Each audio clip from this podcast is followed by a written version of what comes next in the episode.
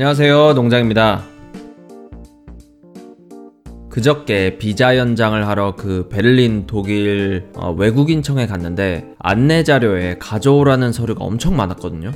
독일이 서류의 나라라 정말 서류를 거의 다 합치면 100장 가까이 될 정도로 많이 준비해서 갔는데 가니까 20장도 확인을 안 하고 그냥 비자를 내줬습니다. 예전에 비자를 여러 번 연장한 기록이 있어서 그런지 그냥 허무하게 띡 하고 비자를 주더라고요. 난 이렇게 많은 서류를 왜 준비했나 허무함을 느끼면서 개인정보가 담긴 서류 사본을 세절하면서 그렇게 일주일을 보냈습니다. 마블영화 전문 팟캐스트 마블영화뉴스 66회. 이번 주에 소니 스파이더맨 관련 뉴스가 있었죠. 스파이더맨이 MCU를 떠난다라는 뉴스와 이야기와 낭설이 여기저기 떠다니는데 결론부터 말씀을 드리면 아직 100% 확정된 이야기가 없습니다. 기사를 보면 이미 스파이더맨이 MCU에서 떨어져 나간 것처럼 이야기가 확정된 것처럼 이제 이야기가 흘러나오고 있는데 아직 공식 발표는 난 게 없고 소니와 마블의 공식 각자 공식 멘트와 정황만 있는 상황입니다. 그리고 참고로 아직 톰 홀랜드 주연의 스파이더맨 영화는 2개가 더 추가로 계약이 되어 있는 상황이고요. 그래서 스파이더맨이 마블 시네마틱 유니버스를 나가건 말건 스파이더맨 이름을 단 영화는 2개가 더 나올 예정입니다. 그래서 이 소니 뉴스가 다 뭔지 이야기를 해볼게요. 원래 마블 시네마틱 유니버스 스파이더맨은 소니가 제작비 100%를 대고 마블 스튜디오가 독자적으로 제작을 하는 방식입니다. 그래서 마블 시네마틱 유니버스이긴 하지만 제작비를 소니가 다 내기 때문에 엄밀히 말하면 스파이더맨 홈커밍과 파프롬홈은 소니의 영화입니다. 소니가 빌려준 거죠. 이런 계약 상태에서 마블의 모 회사 디즈니가 돈 욕심이 났는지 계약 내용을 바꾸자고 제안을 했다가 소니에게 단칼에 거절을 당했죠.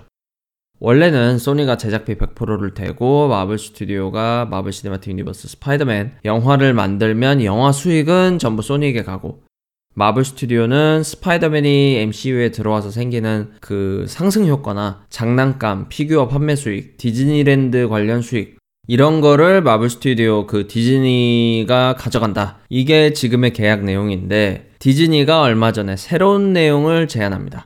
제작비를 소니가 50%, 마블 스튜디오가 50% 반반씩 내고 영화에 대한 수익도 반반으로 나누자고 그렇게 제안을 합니다. 아무래도 스파이더맨 영화는 언제나 수익 측면에서 대박이 나니까 디즈니도 수익을 더 가져가고 싶은 거겠죠. 여기서 물론 놀이공원과 장난감에 대한 수익은 디즈니가 전부 가져가는 걸로 변동이 없습니다. 이 제안 내용에서는요.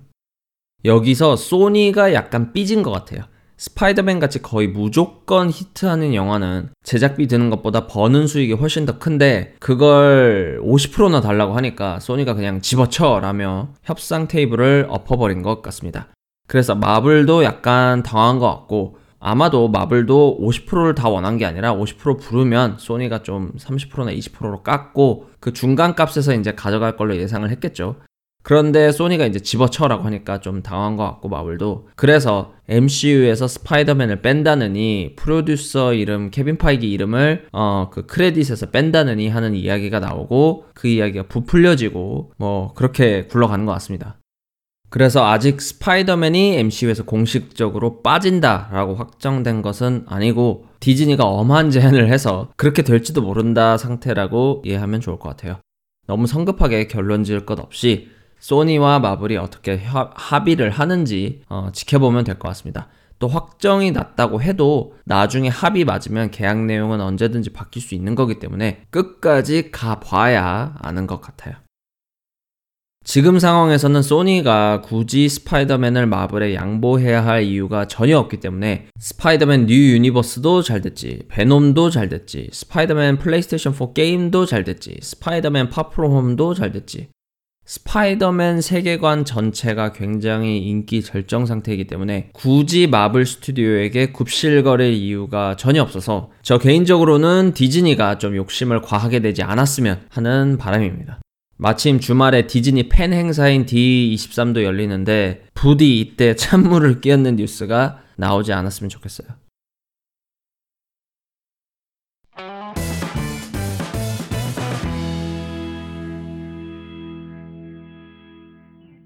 엔드게임 VOD를 정말 재밌게 봐서 스파이더맨 파프롬홈 VOD는 언제 나오나 기다리고 있는데 아직 소식이 없더라고요.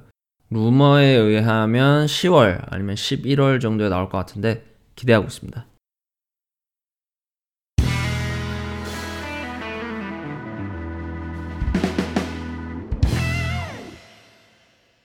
적어주신 청취자 코멘트 읽어보도록 하겠습니다. 시드버거 세트님, 저도 스톰이 충분히 가능성이 있어 보여요. 사실 스톰이 사이클롭스만큼이나 엑스맨 시리즈에서 푸대접을 받는 캐릭터인데 농장님이 얘기한 스토리대로 간다면 나름 흥미롭겠네요.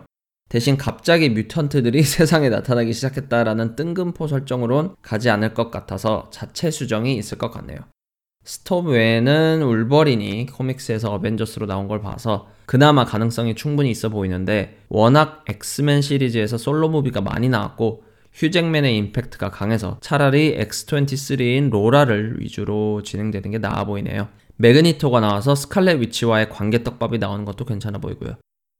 여담이지만 개인적으로 데이즈 오브 퓨처 페스트에 나왔던 센티넬과 울트론이 협공하는 꿈도 희망도 없는 우울함의 끝판왕 영화가 나올 수도 있지 않을까 그런 생각도 해보게 되네요.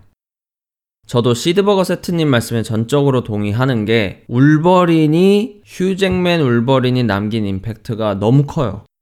그래서 만약에 마블 스튜디오 버전 다른 울버린이 나와도 계속 휴잭맨 그 울버린하고 비교당할 가능성이 굉장히 크기 때문에 제 뇌피셜로는 울버린이나 자비에르 교수님 같이 임팩트가 너무 강한 그 폭스에서 만든 엑스맨 시리즈의 배우들의 임팩트가 너무 강한 캐릭터들은 좀 오래 쉬고 바꿔도 그렇게까지 임팩트 차이가 없는 하지만 인지도는 어느 정도 있는 스톰이나 사이클롭스 같은 캐릭터들이 리부트돼서 나오지 않을까 그렇게 생각을 합니다. 그래도 어느 정도 인지도는 있어야 이제 또 팬들이 좋아하잖아요. 그리고 말씀하신 센티넬과 울트론이 이제 둘이 콜라보를 해서 협공하는 시나리오도 굉장히 재밌을 것 같습니다. 예전에도 말씀드렸지만 그 에이지 오브 울트론이 너무 그렇게 희망이 없진 않았기 때문에 꽤 밝은 영화였기 때문에 생각을 해보면 오히려 데이즈 오브 퓨처 페스트 그 도입부에 나온 그 센티널이 지배하는 세상이 굉장히 좀 암울해 보였거든요. 그때 굉장히 좋았는데 거기에 센티넬과 울트론이 합작해서 만든 그 인공지능이 만든 아름다운 도시와 인간이 전혀 살아남을 수 없는 엄청난 감시체제의 그런 기계들이 지배하는 세상 그런 게 그 모습을 영화로 볼 수 있다면 또 굉장히 새롭고 정말 좋을 것 같습니다. 이렇게 적어주신 걸 보니까 또 망상을 하게 되네요. 국내 최초 마블영화 전문 팟캐스트 마블영화뉴스는 팟빵, 아이튠즈, 팟프리카 또는 유튜브에서 마블영화뉴스라고 검색을 하셔서 들어오시면 되고요. 청취자 의견 또는 질문은 댓글 달아주시면 다음 방송에서 읽고 답변을 해드립니다. 그럼 전 다음 주 말 67회 디즈니 팬행사 D23에서 발표되는 내용을 안고 67회로 다시 돌아오겠습니다. 감사합니다.